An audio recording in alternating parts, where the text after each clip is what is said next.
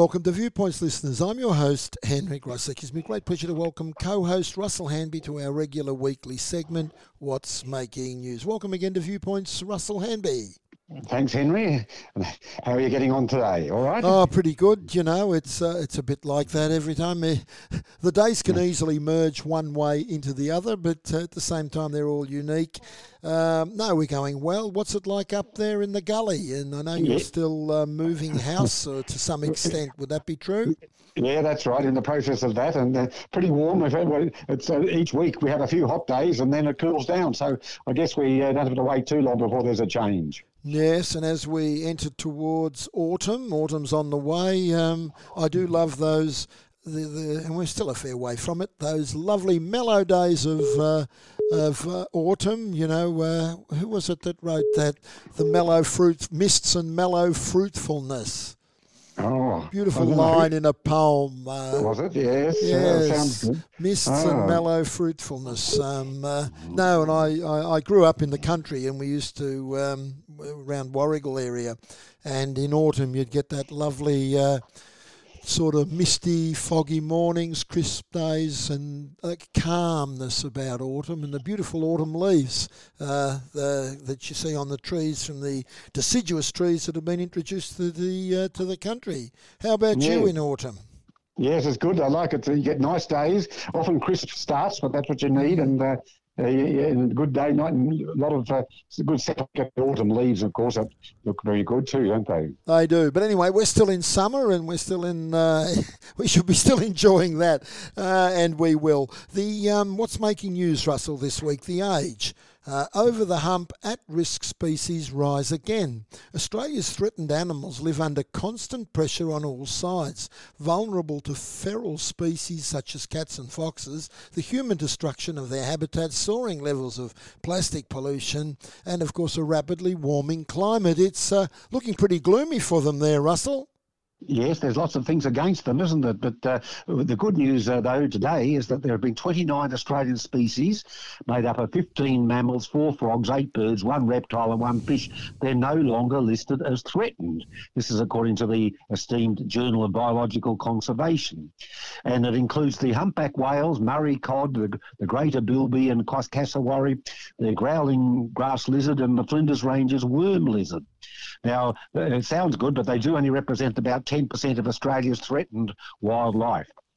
Now, the study of Australia's uh, threatened species isn't subject to a periodic review, unlike the United States, where they, they do one on their threatened species, a review every five years.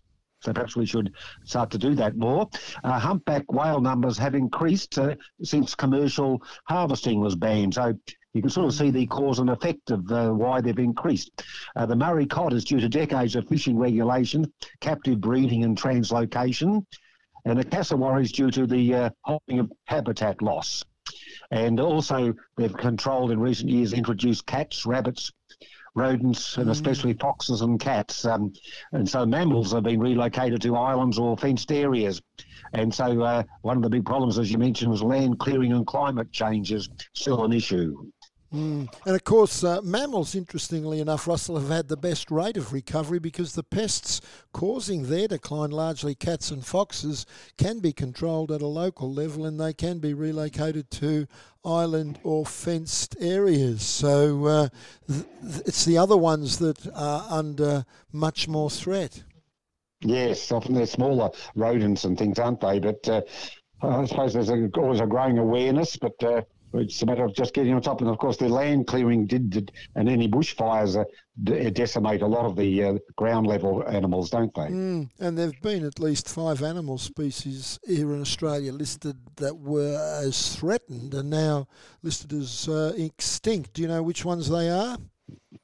Uh, yes, I read about them. I haven't got them in front of me. Perhaps you'd like to enlighten me. Christmas Island pipistrelle, and then there's a small insectivorous bat, and the small Bramble Cay malim melomys. It's a native rat, so there's a few there that have gone, sadly. But um, look, it's it's it's heartening on one level, isn't it? But um, we've got a long, long, long way to go uh, on that one. Um, but it is interesting that there is some improvement for some of those mammals.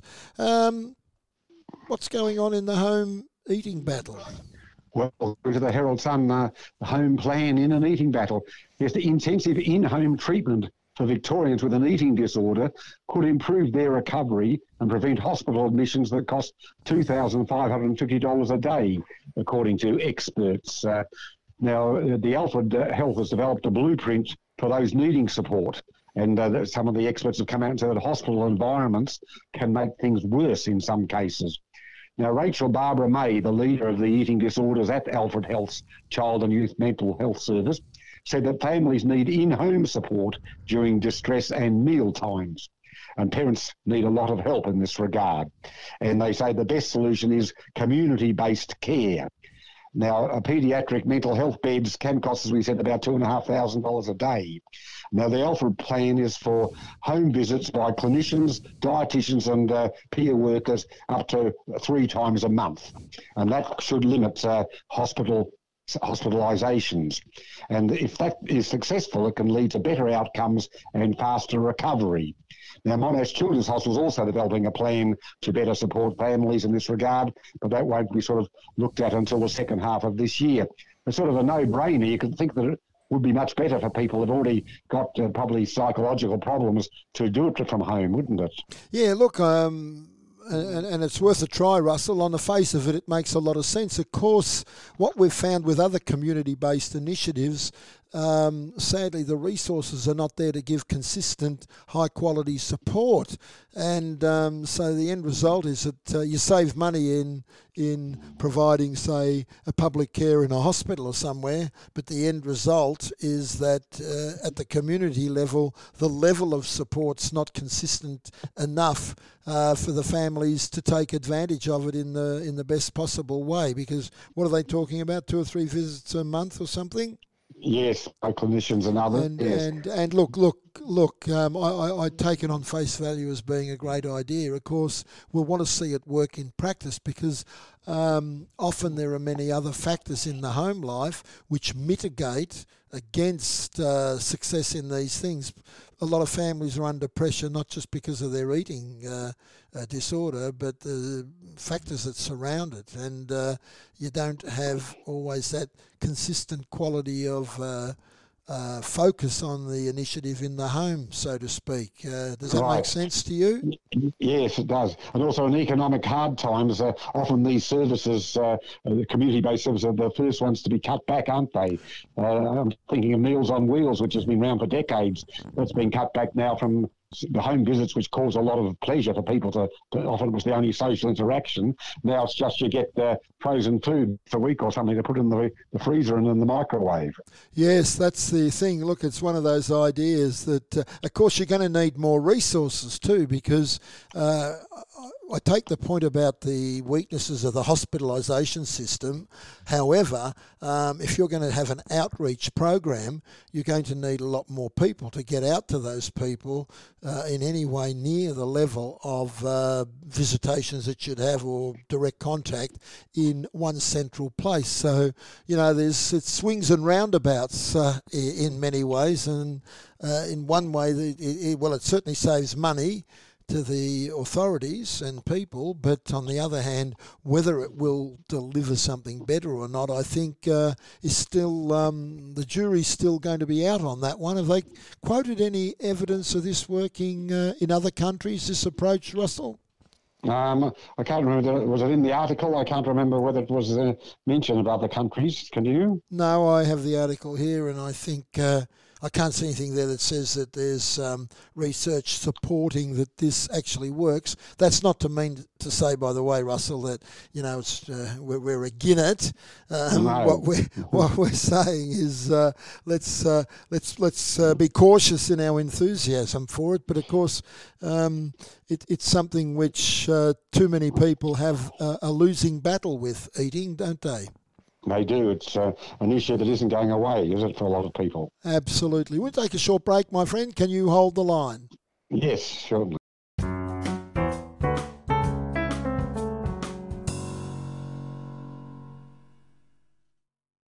Welcome back to Viewpoints, listeners. I'm your host, Henry Grosek. We're making What's Making News with co host Russell Hanby. Welcome back, Russell. Thanks, Henry. Now we're uh, on to biosecurity threats. Um, tell us about these. Yes, well, I thought at first that it was something malicious, uh, some country trying to put uh, poison gas into the cars or something, but it's not quite as sinister as that. But uh, the delays for new cars has increased during the pandemic uh, due to shortages of parts, especially things like microchips or semiconductors. And the average waiting time was 137 days in January this year. That's up from 159 last August, so it's uh, up a fair mm. bit. And it was only 30 days wait in 2019. In fact, the, one of the longest waits is for a CHR model, which is taking three, 318 days, uh, best part of a year to to get. Now, vehicles are being stored longer, even in paddocks, before being shipped to Australia. Now, because they're hanging about a lot, there's an increasing likelihood of collecting soil, seeds, plant material, and live insects, which creates a, a big biosecurity risk. And uh, there's been an 88% increase over the year of the number of cars needing cleaning because of contamination. There were 17,700 in 2021 33,300 in 2022. So it's gone up significantly. Now, the, these biosecurity threats could harm agriculture, and that has happened in some neighbouring countries. Now, in 2022, China was the top source of contaminated vehicles, followed by Thailand and Spain. And as well as people uh, having waits for new cars, farmers are also having long delays for machinery and tractors and things. It's an interesting one. I never, when I first looked at that biosecurity threat, I thought, oh, well, that's an interesting one, Russell. And yes, you, you, you it's almost one of those uh, lateral thinking uh, forms of, uh, of, of, a threat. Yes, they're out in paddocks and they get seeds and insects and whatever. And what's interesting is Australia actually, Russell, remains free of major exotic pests and diseases that uh, harm the agriculture and sector of neighbouring countries. Uh, but of course, we did have a case of foot and mouth disease detected in pork products in Melbourne last year. That threw us into a bit of a flap, didn't it? Yes, So we're not immune. We don't want to get too complacent about it, do we? But uh, no, they, they can be threats. Well, you only have to watch one of those border security programs to see they take the seeds or any plants and material very seriously, don't they? Absolutely. I mean, you still have, like, we were up in, um, where were we up in? Mount Beauty over January. And when we went to Mount Hotham from there, there's a point at which you're not allowed to take grape products any further. Did you know that? No, I, I, for biosecurity risks. yes, right. interesting yeah. because it's uh, it's there's a particular pest that can damage uh, some some insect or something up there. Yeah, I mean, you remember too when you, I don't think they have them now so much, but you even crossed borders in the car and there were yep. bins to put your apples and things. Yes. You know, you had to dump the fruit, didn't you, from the other state? Yeah, it was. A, yeah, it was very much across the border. Fruit fly. Yeah. Remember fruit fly? That's right. That's the main reason I think at the time it for that. Was at the it? time, yeah. But now what they're f- they're finding is um, it's the cane toad that's moving south, isn't it? That's a problem. Yes, yeah. And apparently they can hitch a ride in uh, fruit trucks and things, and that's how well, they've been known to come down this far, haven't they? Uh, and once they start to breed, uh, we're in trouble. Mm, and then you've got the Ross River fever with the mosquitoes. That's uh, heading south too. So um, yes, it's uh, you've got to be vigilant. I mean, we might say sometimes, "Oh, gee whiz, why do we have to go through this?" But uh, the, the consequences can be very devastating, both commercially and health-wise, uh, by not being vigilant. Russell. That's right. So uh, it's uh, just as well, I suppose, we do this uh, fumigation of the cars uh, that come in. Absolutely. Just on another note, while we're there, I was reading very recently that avian flu is uh, is something of great concern. It's uh, spread to most parts of the world other than Australia at the moment, and uh, one of the things that they're considering is, which we've not done to date, is vaccination of poultry. Right, yes. No, we haven't done that, have we? No. Uh, today, yeah. Because avian flu, that was in about 10 years ago. It was it comes and goes in the news, doesn't it, that flu? Mm. Mm, mm, Can it be transferred to people? Not yet so much. It has on a minor level, but up to now, I think not many people have, have, have suffered it and died. But it had, uh, to the best of my knowledge, about a 50% um, mortality rate if you caught it. So it's not something you want to get. No, and, and, of course it can decimate our poultry industry and other things, can't it? If it gets into the uh, the bird life. Absolutely. Now, what reforms are bigger than Medicare, um, Russell? Yes, well, free early learning. That's what would be. That would be provided to every Australian child under a new strategy being hailed as the biggest social policy initiative since Medicare and compulsory superannuation. And uh, the national, the, the federal government's planning national consultation on a universal preschool scheme for children under five to receive a minimum amount of 30 subsidised hours at early childhood centres per week. Now, Victoria and New South Wales have implemented similar programs, uh, but in New South in South Australia, former Labor Prime Minister Julia Gillard is holding a royal commission into the transition of three-year-olds into state preschools and kindergartens. Now, this national scheme we're talking about mm. is to be hmm. overseen by Early Childhood Minister Anne Aly and Social Services Minister Amanda Rishworth. Uh, there's a few committees looking at things. There's the Productivity Commission that's uh, started a national inquiry into the cost benefits of free early childhood education and also the longer term economic benefits. Now, um, they're, playing, they also understand, a lot of people do say there's pretty good evidence to show that a minimum of two years education before a child starts school is critical to a child's long term future. So it seems that we're looking at the lower end in age, aren't we, uh, and trying to foster that again. Yeah, absolutely. Um, we were in Canada a few years ago, and uh, they were further down this path than we were, and what they saw were the social and educational benefits of young children who had access to to um, a, a, greater level of uh, preschool education. So, no, look, I think uh, it's a no brainer that uh, we push ahead with this one. Uh, can't see any reason why we wouldn't. And uh, I'd agree with um, Julia Gillard. it's. Uh, I don't know whether it's bigger than Medicare, but it's certainly up there with Medicare, Russell. Yes, it is. And of course, the uh, kids, as well as any educational value, they get a lot of uh, socialising too at that age, don't they? You know. Mm, yes, it has. The, and it also happens. it benefits parents too. Sorry, there. I think we got ourselves muddled up. Who was going first? I'll defer to you and, and apologise. Uh, yeah, I was just going to say uh, that, that, at these play groups, you know, that's where they get the good play. Often it might be the only interaction they get in the whole week at, the, at these preschools. Mm, absolutely, Russell. And uh, we don't often do that, talk over each other or through each other. But in all the years we've been together, but uh, I guess I guess even we can get ourselves muddled up. I do apologise to you and our listeners if uh, if we sounded a bit sort of at cross purposes. we don't do that often, do we? No, because that's an advantage of looking at. If we were on the other side of the desk, you can watch each other's facial expressions, and that happens even less, doesn't it? Absolutely, we're not in a position. We're doing this using modern technology, so anyway, we've got. But no, look, it's it's a great scheme, and uh, I don't think, and I think schools will benefit too because kids will come to school better prepared, and hopefully, um, in doing so, we'll have less uh, numbers of kids slipping through the educational cracks uh, as they go through school because um,